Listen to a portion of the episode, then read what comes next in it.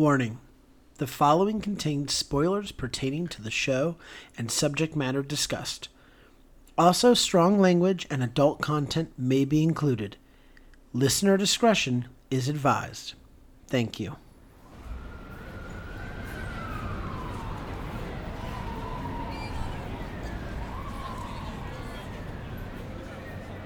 S O N D H E I M. What? Um, L U P O N E. Why are you spelling things? M A C B E T. Whoa, whoa, whoa, whoa. Even if you're spelling it, you shouldn't say it this close to a theater. Oh, I get it. We're seeing a show about spelling. But what's with you doing all the spelling? That's their job. I just want to be ready in case I get picked to be one of the spellers. Wait, what are you talking about? They always pick a couple of audience members to compete with the actors in the show. I want to be ready in case they pick me.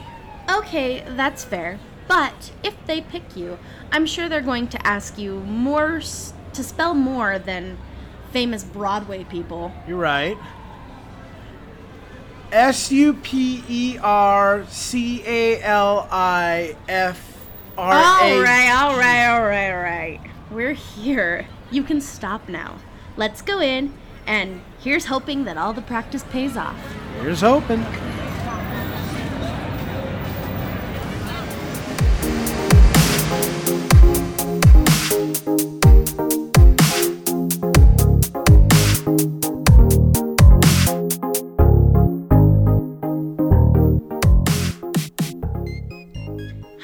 Everyone, and welcome to Stage Whisper.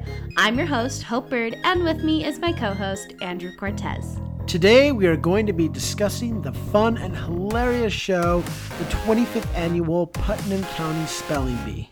So hurry and take your seats. It looks like the bee, I mean, the show is starting.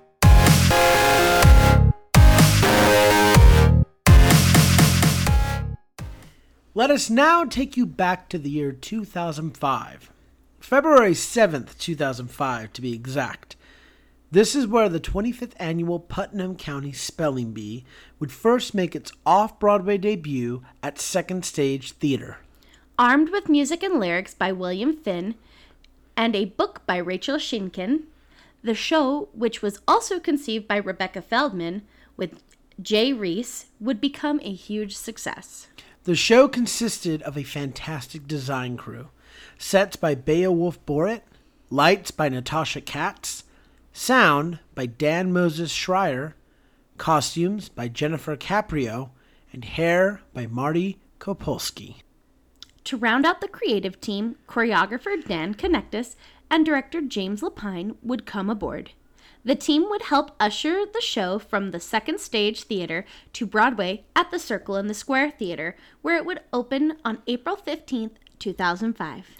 While there, the show would entertain audiences for 1,136 performances, closing on January 20th, 2008. The origins of the show are as fun as the show itself. The musical was based upon C R E P U S C U L E, an original improvisational play created by Rebecca Feldman and performed by The Farm, a New York based improv comedy troupe. Sarah Saltzberg, who is the weekend nanny for the playwright Wendy Wasserstein, was in the original production.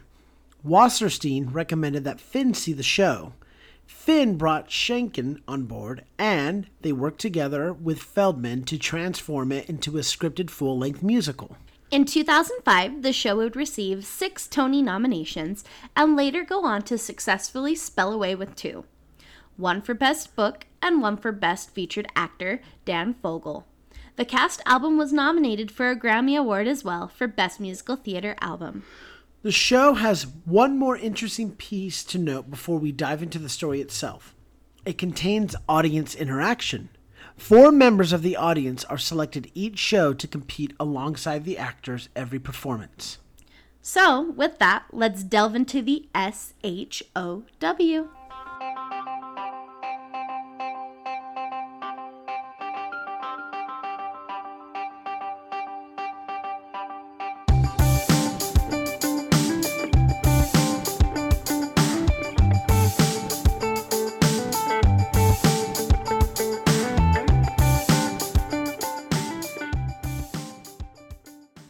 The musical begins with Rona Lisa Peretti entering a gymnasium to set up for the spelling bee. While adjusting a microphone, she has a flashback moment to when she won the third annual spelling bee by correctly spelling syzygy. S Y Z Y G Y. Syzygy. The spellers begin to enter, being introduced while they sing about their anticipation to compete. Ms. Peretti welcomes the audience and calls for four audience members to participate in the bee on stage. She also speaks privately to Olive Ostrovsky, who hasn't paid her entrance fee of $25. She is asked if she has a parent in the audience who can pay, and she reveals that she has arrived all by herself on bus. Ms. Peretti decides that for the time being, she will let the fee slide. Ms. Peretti introduces the official word pronouncer, Douglas Panch, who has returned from a five year hiatus. Panch alludes to an incident that took place five years ago, but explains that he's in a much better place now. Panch introduces the comfort counselor, an appealingly intimidating looking man named Mitch Mahoney. Mahoney is providing his services as a part of his court mandated community service. Mahoney leads the spellers in the Pledge of Allegiance. Panch explains the rules and the spelling bee begins. As each of the non audience member speakers are called forward, the audience learns a little bit more about his or her background. As each of the characters come forward, we hear their stories and the other cast members play the people in their lives.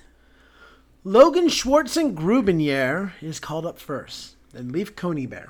When he is called up for the first time, he has a flashback to his regional bee, where he came in third. He has advanced to county finals because the winner and the runner up had to attend the winner's bat mitzvah. He is given the word capybara, which he has no clue how to spell, but then ends up spelling it correctly while in a trance. When Olive's turn comes up, uh, we are shown a shy and reserved girl we see that this is a result of her absent parents. Her mother is on a spiritual journey in India, and her father is working late, as usual. We see her sing a song about her reliable friend, the dictionary. An audience speller is called up and given an easy word. If they get it correct, the second audience speller uh, goes next. They are given a hard word with the intent to eliminate them. If the first speller gets the word wrong, then the second is given an easy word or not called up. Next to the microphone is William Barfey. It's pronounced Barfay. There's an accent aigu. Right. So, William Barfay. Ms. Peretti describes his unusual technique when spelling. He spells the word out on the ground with his foot to get a visual before speaking it. He has so much confidence in being correct that he takes his seat as soon as he has finished spelling. When Panch confirms that the spelling is incor- or is correct, Barfay responds, I know. the third audience speller is given an easy word which the spellers complain about. After several rounds, another particularly easy word is given to the final audience speller. The spellers erupt and rant about how unfair things are while singing the song Pandemonium. Logan gets cystitis for her word, and we flash back to her studying with her two fathers who are often arguing. Right afterwards, Leaf is called up and given the word acouchi, which he admits he doesn't know how to spell, in a monologue to the audience. He then recounts to the audience how his family calls him dumb, which he has begun to believe about himself. He enters a trance and spells the word correctly again. Barfay is up again and sings to the audience about his magic foot. he takes immense pride in his foot ability and gives it the most, or well, gives it all the credit for being right all the time. Marcy takes her ne- uh, takes her next turn and correctly spells, oh, quiandum, an extremely difficult word, proving herself to be the best speller. While she is before us, Ms. Peretti gives us commentary that Marcy is all business, which surprises and hurts Marcy. Chip Tolentino is next, but not paying attention. He is instead fantasizing about Leaf's attractive sister Marigold, whom is sitting in the audience. He has finally snapped out of his daze, but is reluctant to take his turn because, well, he has an erection that is showing. Under threat of disqualification, he takes his turn. But he lets his thoughts distract him and it causes him to spell the word wrong. This probably wasn't helped by the vaguely erotic word that he was given. tittup. He catches his mistake quickly and backs up trying to save himself. But the rules of the bee state that the sequences the sequences of the letters already spoken may not be changed. He begs for another chance when Mitch Mahoney hauls him off. At this point, the last of the audience spellers are eliminated. Hmm. this is done by repeatedly calling on the audience member, giving them harder and harder words until they fail. Mitch sings a special serenade to this audience member for making it that far. All the remaining spellers, except for Chip, and the adults go on break. Chip passes through the audience selling snacks, his punishment for being the first eliminated. He explains to the audience why he lost, which is his unfortunate erection. Barfay taunts Chip, who throws a bag of peanut M&Ms in response at him. Barfay is scared because he is allergic to peanuts, so Olive picks him up for him. Chip and Barfay continue to fight until Ms. Peretti escorts Chip off stage. Olive and Barfay continue to speak awkwardly before the second half of the bee begins, and William Barfay begins to develop a crush on Olive. The break is over, and Ms. Peretti introduces the finalists as they re enter. The last to be introduced is Logan who describes her two overbearing fathers and the stress that they put her through in her monologue song, Woe is Me. In a montage sequence afterwards, the bee is shown progressing through many, many, many rounds, ending with Leaf's elimination on the word chinchilla. He walks away with his head held up high because he has proven to himself that he is, in fact, smart. Marcy is called to spell and Ms. Peretti, who has been giving the audience factoids about the spellers, reveals that Marcy speaks five languages.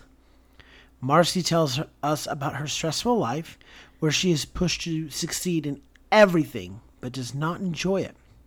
She is given the word camouflage, to which she sighs, Dear Jesus, can't you come up with a harder word than that? Jesus then appears to her and teaches her that she is in control of her own life.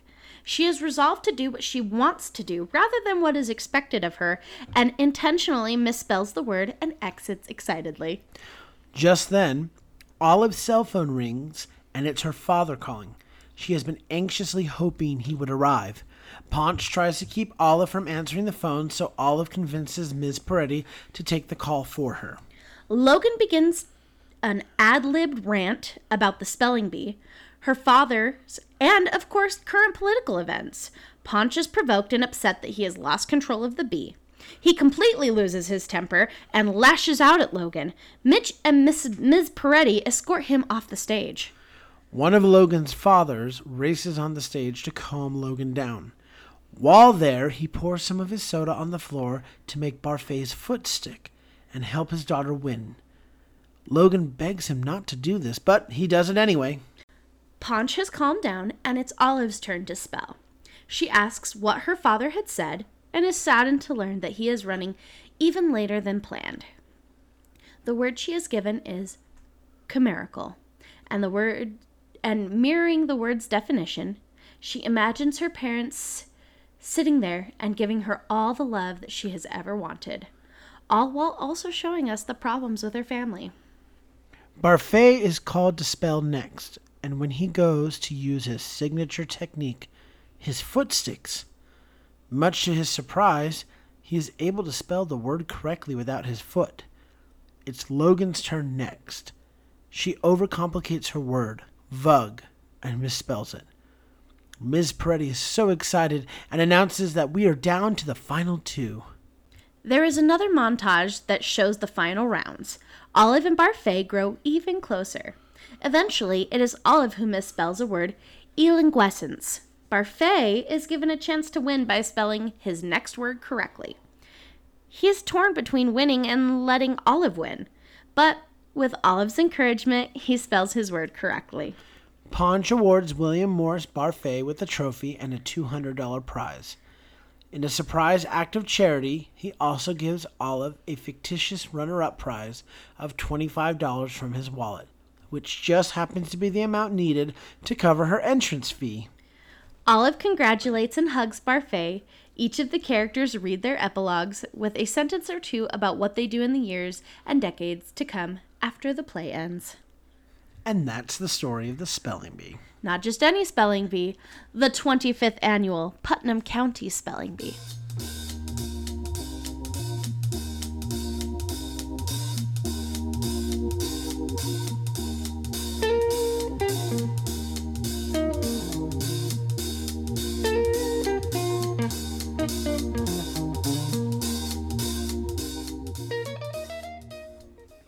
Now let us discuss the show.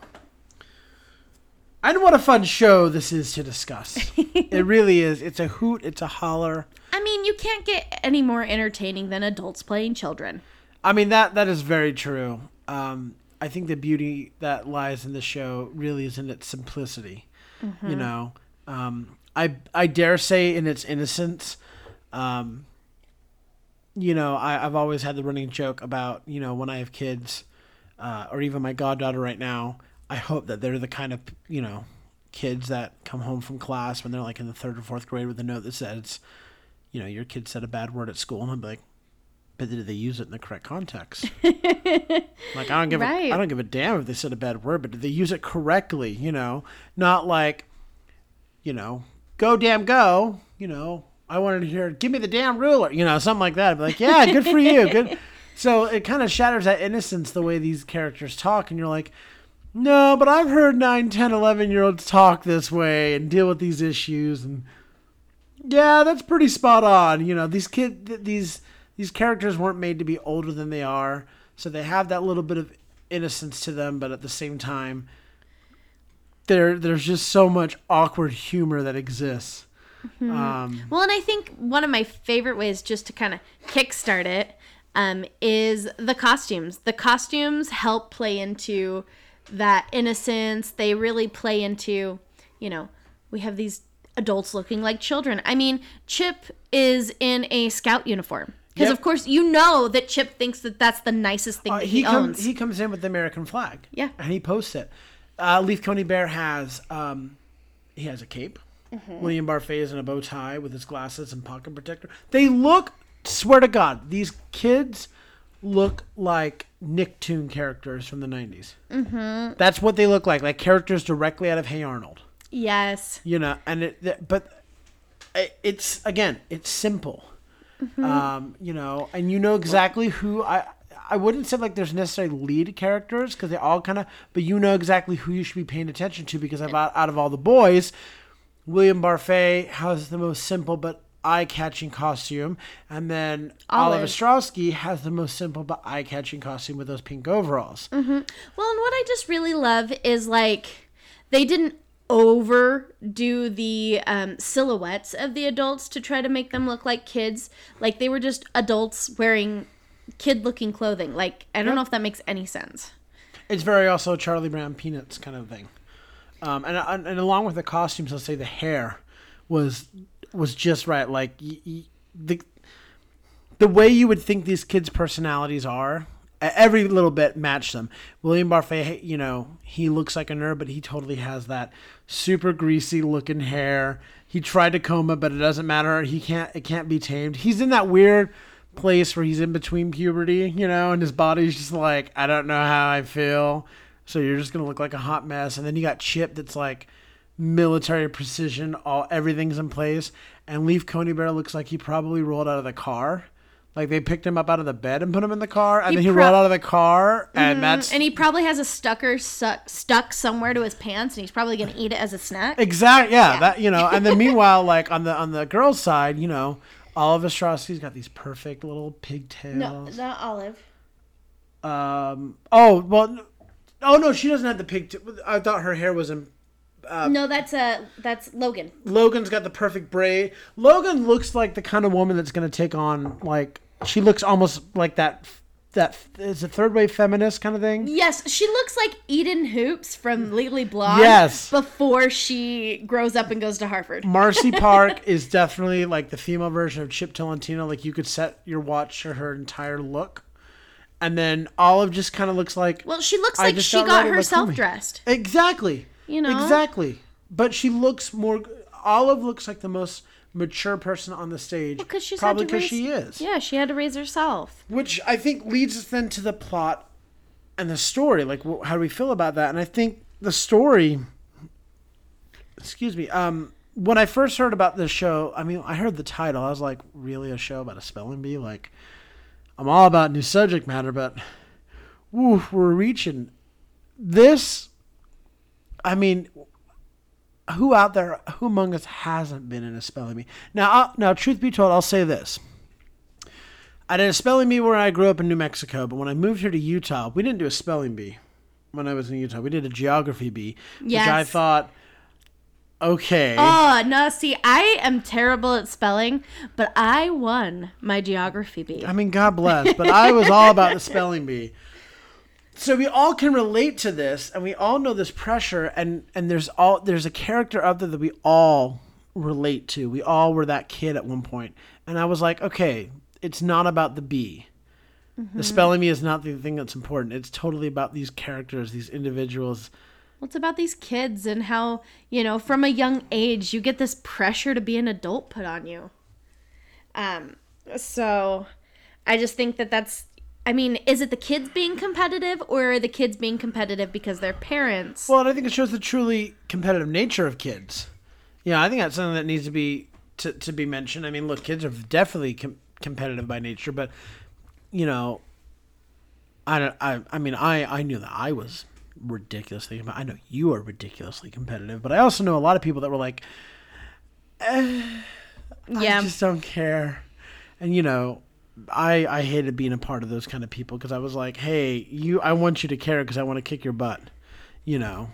Um, right. well, but- and, and I I- just want to mention that it's it's also that small town competitiveness when it's not like I felt like when I where I lived because I I grew up in a small town in New Mexico it was extra competitive because everybody knew everybody and so it was a big deal and then I moved up here it was like you know who who really gives a damn congratulations you want to right. Like for me, I was competitive with the people at my school, but that was it until I got into high school. I wasn't really, yeah, it You're a wasn't. small fish in a big pond Yeah, exactly.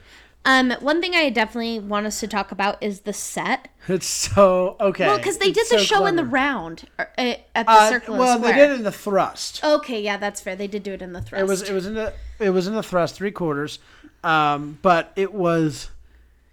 I remember walking in and um, it it was like walking into like an old '90s gym. Well, and what I love is just naturally at the circle and the square, you go down to the the lowest level to use the restrooms, and there are lockers down there. Right, because it's just it's a school as well. Yeah. But like you walked in and they had the the like gym floor. They had basketball hoops that were. Did they like, have a trophy case? Uh, they had a trophy case in the lobby, but they had like you know the you know the basketball hoops that um you, you could like wind down or whatever in your gym. They had those wound up over the audience.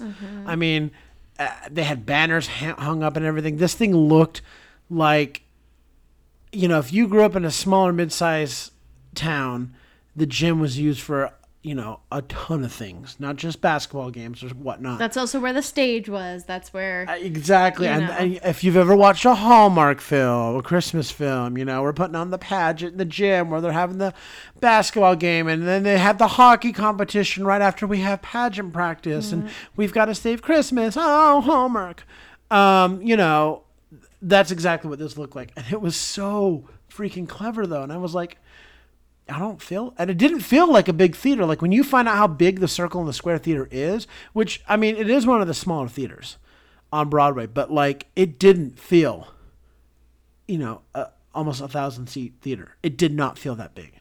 So kudos to the set designer for that. Um, also, it, it brings me to the props. I mean, there weren't a ton of props in it, but the best part about the props were they were inside jokes. They, they were the jokes of the show. I, well, I guess not inside jokes, but they were the jokes of the show. You had the candy that Chip Tolentino had to sell.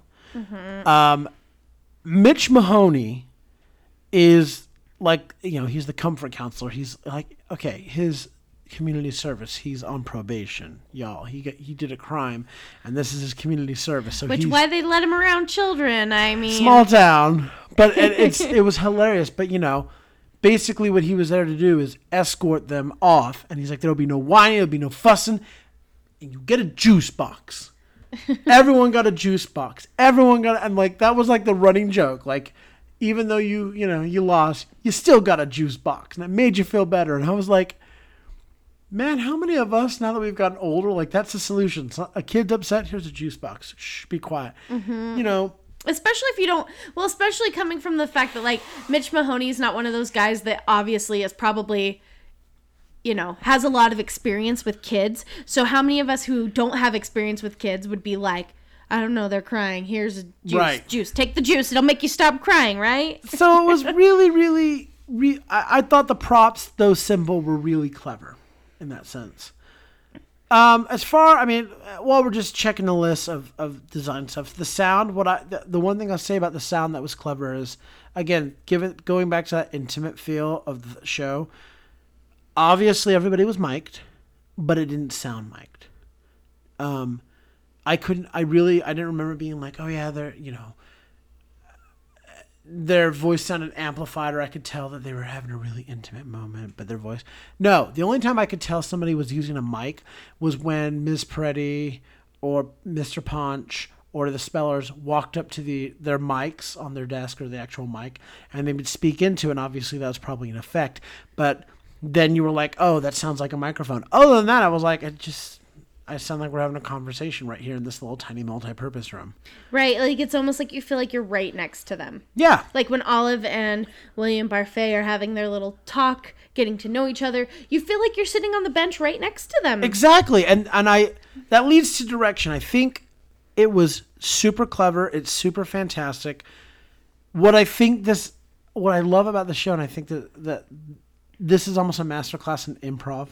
Mm-hmm. In that right from the get go we get the backstory in one number. Every we, we meet everyone, we hear their backstory, ready go, and we're off to the races. which lets us get to know the characters like throughout their journey rather than have to learn about their background as we go Yeah, we're not hitting the end of Act One or being like, oh, now that I know everything about them.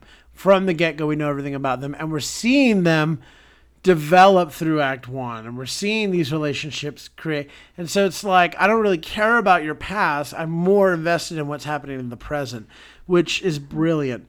Um, and then it allows you to kind of pick someone that you want to be rooting for.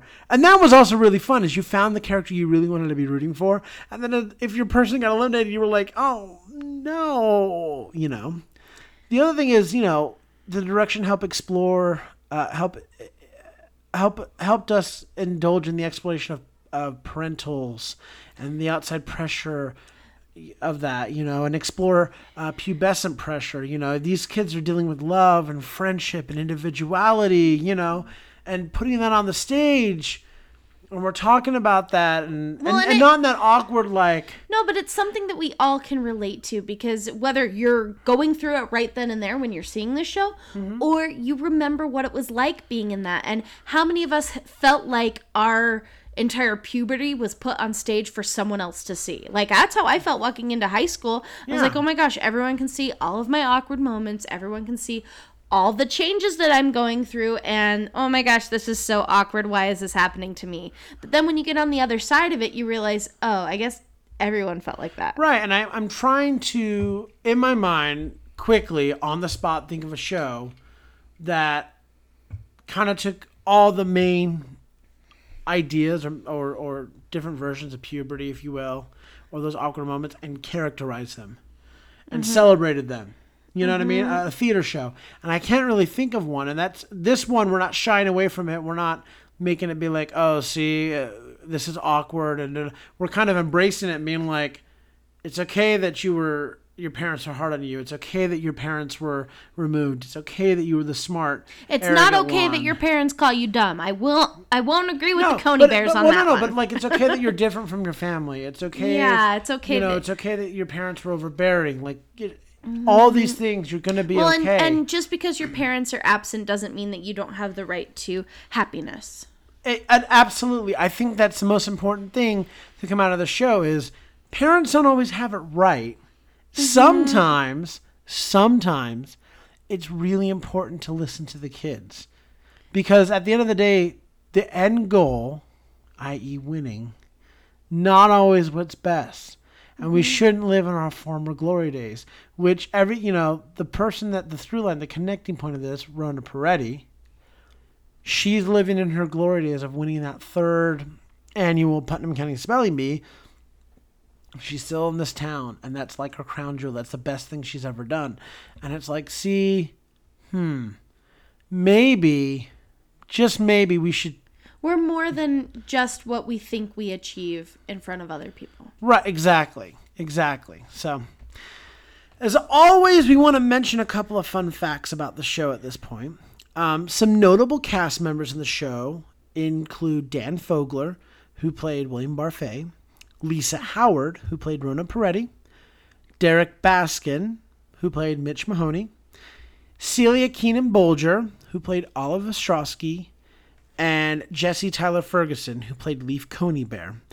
It's worth mentioning that Derrick Baskin was most recently in Ain't Too Proud, where he was Tony nominated, and Celia Keenan Bolger, uh, most recently, uh, was in To Kill a Mockingbird, where she won the Tony Award, and she'll be back when it reopens. So I just wanted to mention that while we're at it. Also, uh, Josh Gad uh, made a performance as William Barfée. Mo Rocca uh, played Douglas Panch, and Darrell Hammond uh, also played uh, Douglas Panch. Two interesting people. I would have loved to seen those two, Mo Rocca and Darrell Hammond. I just- Mo Rocca especially because Listen, I am just such a huge Mo Rocca fan. That's when I realized that I was an adult.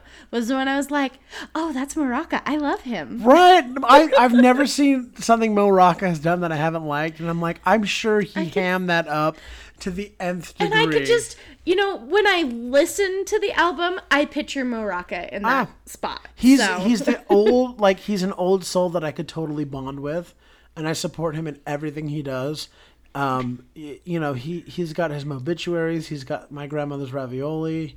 Um, and by the way, if you don't listen to him on Wait Wait Don't Tell Me, Oh my gosh. you're missing the best part of your life because he's absolutely hilarious. So I wish we could have seen him in this show.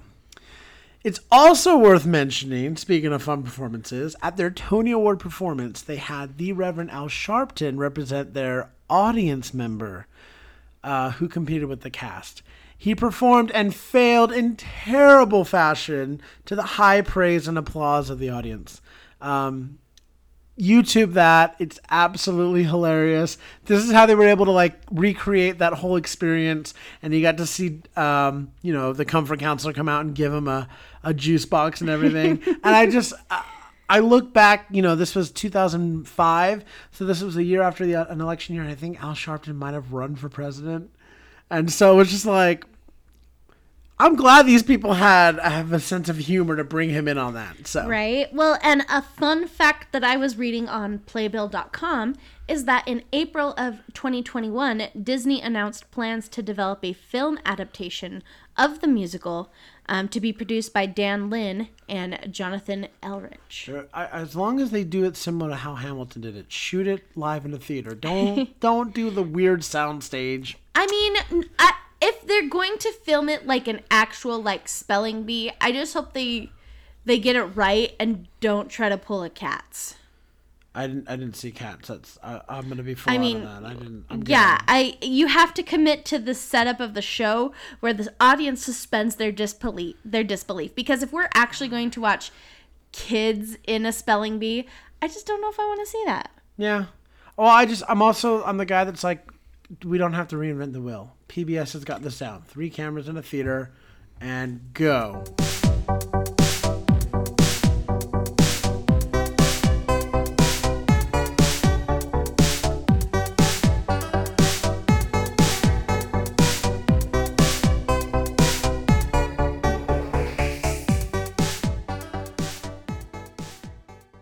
So let's now talk about the impact this show has had on the theater and its history. Woo! Um, look, the theatrical impact.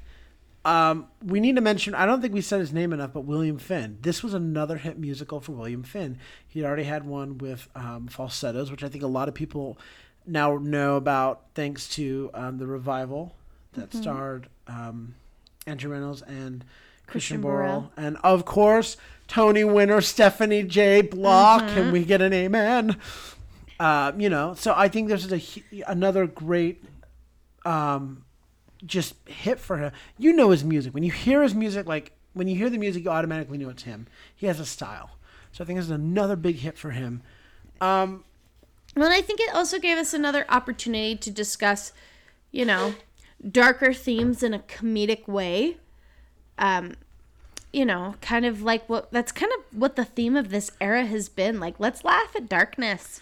Yeah, and I mean, There's truth in comedy. yeah, exactly. And and every time kids have been on the stage, it's kind of like kids are happy, go lucky, blah blah blah blah blah. And it's like, it's not that kids aren't happy, but at the same time, it's like, Kids are going through it too, just like adults. I mean, maybe not in the same way, but they're going through it emotionally. well, there's yeah, there's just it's it's not easy being a kid.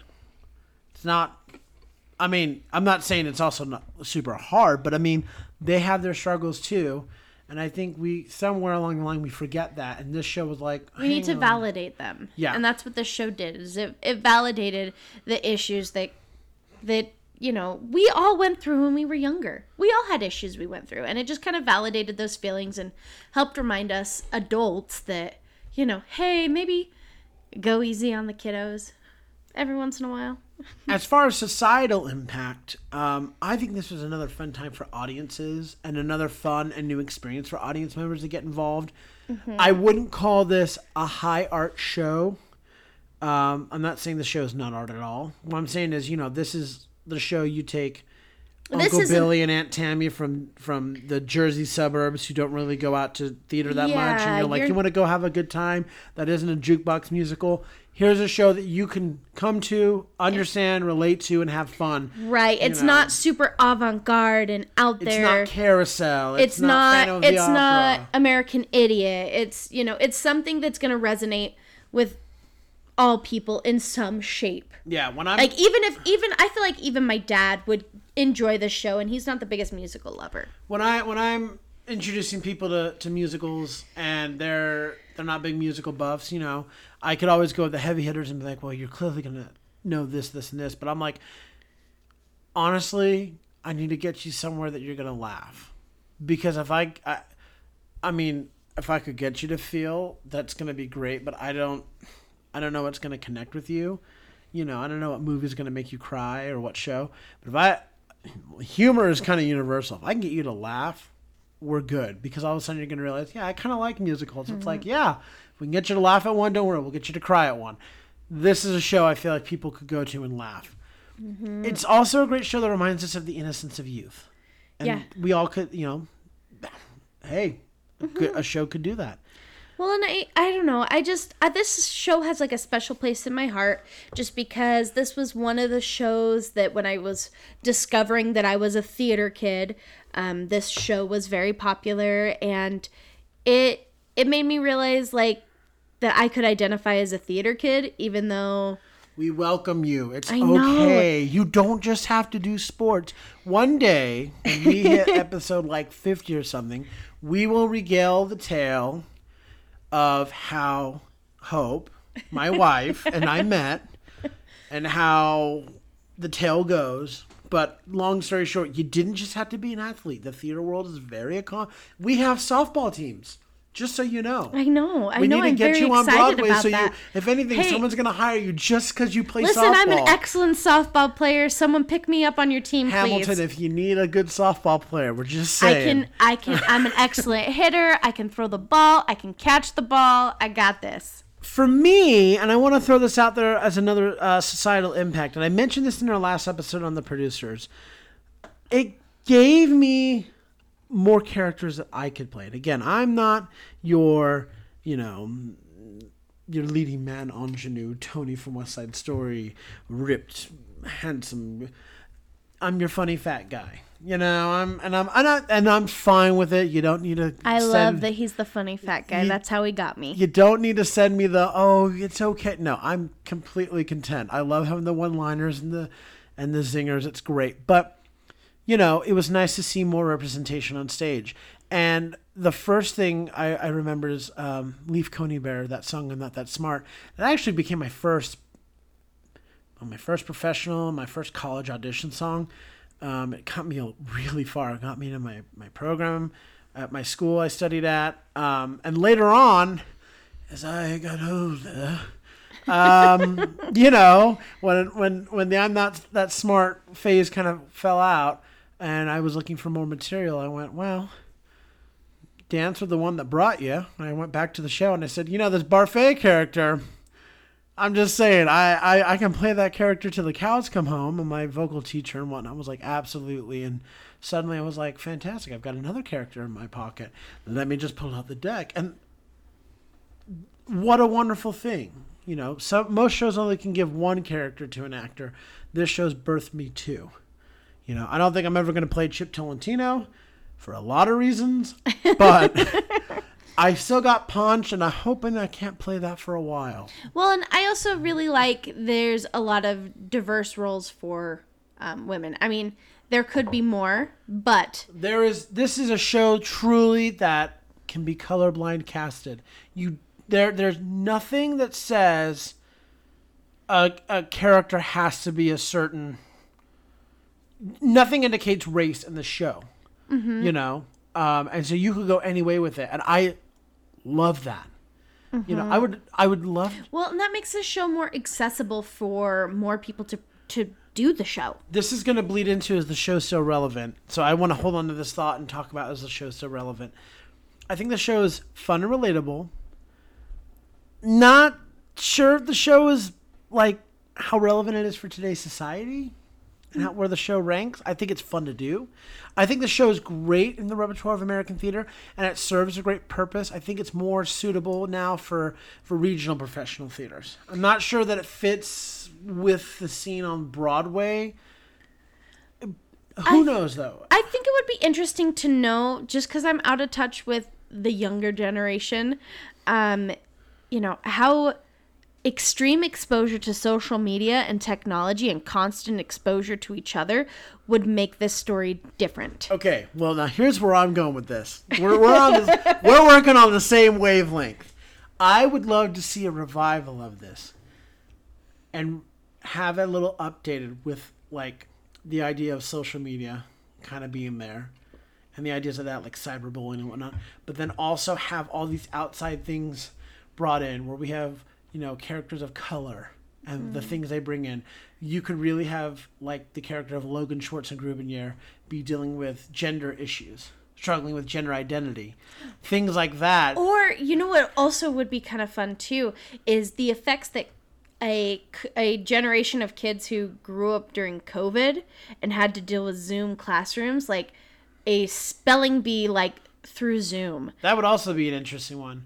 But I just feel like the social, the the two kind of social things that they, I mean, also kind of three, but that they kind of broke the barrier on is you know we had the two dads, Logan's two dads. We had kind of the distant parents for Olive, and then you had Jesus was uh, Jesus was black in the show.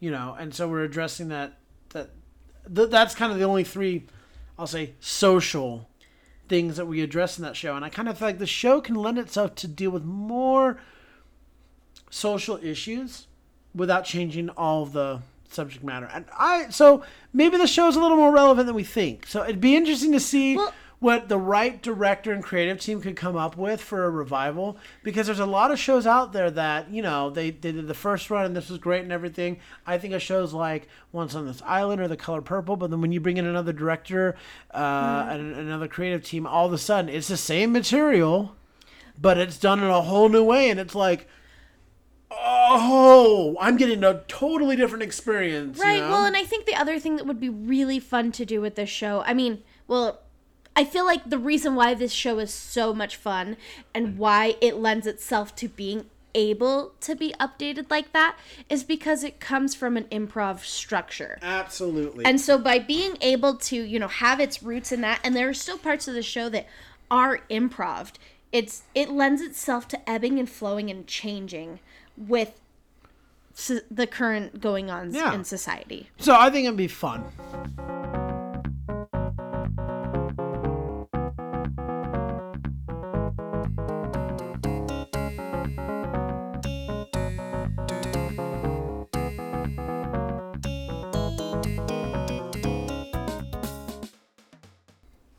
Finally, as promised, we wanted to share some of our own personal stories about experiencing this show. So I've seen the show three times. Once on Broadway in 2006, once on tour at Kingsbury Hall in Salt Lake City in 2008, and once at Pioneer Theater Company in Salt Lake City in 2014. I've gotten to see the show twice, once on tour at Kingsbury Hall in 2008 and once at Pioneer Theater in 2014. So is this just me then today again? Uh, yeah, I didn't get I haven't had much experience with the show on Broadway and my experiences uh with the show is not on Broadway. I mean, I loved seeing it for the first time at Kingsbury Hall, but there wasn't anything really special that happened about it. And That's then fair. it was fun at Pioneer Theater to be able to be a part of some of the backstage stuff and like seeing, you know, the uh, PR photos. Because Um, you dressed it, right? I didn't dress the whole show, uh, but I did help, or I crossed paths with um, the PR photos. I can't remember exactly because I was doing a lot of different stuff at the time. That's fair. Well, then I guess, hey, listeners, you get the Andrew show again. So here we go. um, first thing I'll say is I had the illustrious joy of getting to see Jesse Ty- Tyler Ferguson in the role of Leaf Coneybear. He was fantastic. Again, I was absolutely inspired after I saw this, and I went, "Oh my gosh, this is I, I want this song," and I carried it with me. So we we were at the show, and as we had mentioned before, um, there's audience participation in this show, and um, the show's going along. Do do do. The audience members are being eliminated. Yada yada yada. But there's the fourth audience member, and he is on fire. He is the man is a human dictionary, and like we mentioned in the synopsis, um, you know, they're only supposed to be up there to a certain point. So this audience member will not misspell a word. So he, you know, gets his words, spells it right, goes back. And Panch is the one that calls, or Peretti calls the, no, no, Panch calls the contestant. Peretti gives some information about them. Panch gives the word. So if I was the audience member, I'd spell the word D O G. Panch, that is correct. Goes back to the seat. Audience member four. And again, back to your improv thing. Um, they she'd have to make up more information about this person over and over. He kept getting the words right. He spelt like five words in a row right. Finally, on the sixth word, I don't think it was a real word. He gets the word and he goes, Could I have the definition, please? And the actor playing Pontius goes, No. Can you use it in a sentence, please? Please spell. And he gives a word. I love it. Well, that's a, in the one we saw at Kingsbury Hall. Um, the guy was going and going and wasn't going to get out, and so uh, Panch goes spell there, and they go. Oh, and yeah! then, then, um, And he goes, Can you use it in a sentence? And he's like, There, over there, with their ice cream. uh huh. So that way, no matter which version of it he spelt, it was wrong. And so, like, he's sitting there on the, the bell and he's like, T H E. And, like, he leans over, I bing! but you know, it was just hilarious. And and at one point, when the one I was seeing on Broadway, like even the cast were like cheering this guy on, and we're all getting like riled up. And you could just see Peretti and Panch being like, "No, this isn't how it's supposed to go." And I'm thinking the stage manager must be freaking out, me like, "We got to throw something at it. We got to move the show along." Because um, if memory serves me right, there's no intermission. This is a straight through show. If I remember, I could be wrong, but the last thing I remember about this show, my last story is when we saw the show on Broadway, and I regret this, sort of, but because it was a school tour, my group, we were getting to have a talk back with the cast that night. Now, look, I look back and I realize who was in the show, and I'm like, hmm, maybe I should have stayed for the talk back. But no, no, young 17 year old me was like, cute, this is a great show, thanks, bye, gotta go. Because that was the night, uh, for all of you who are caught up and listened to our last episode, this was the show that I left right after and went down six blocks to the St. James Theater to go meet Gary Beach, who was in the producers. So unfortunately, I did not engage in the talk back with uh, Mr. Fogel and Mr. Tyler Ferguson, among others. Um, you know, choices. We all make them. But it was a phenomenal experience, and I don't regret any of it. As things begin to return to normal and the theater world starts to turn its lights back on, we look forward to returning to see the show again. You'll be able to catch the 25th annual Putnam County Spelling Bee at a regional or local theater near you, hopefully this fall. We just want to mention as well that as things are opening up, we encourage all of you to support the arts, whether it be local, regional, or of course Broadway. Now more than ever, it is time for us to raise up and foster the performing arts wherever it may exist. Please join us in doing your part to help the arts uh, return by supporting a live performance near you. We ourselves have already begun this work and will have a special announcement regarding this to follow soon. So until next time, I'm Andrew Cortez. And I'm Hope Bird. Reminding you to turn off your cell, P H O N E S. Unwrap your C A N D I E S. And keep talking about the theater. In a stage whisper. Thank you. Two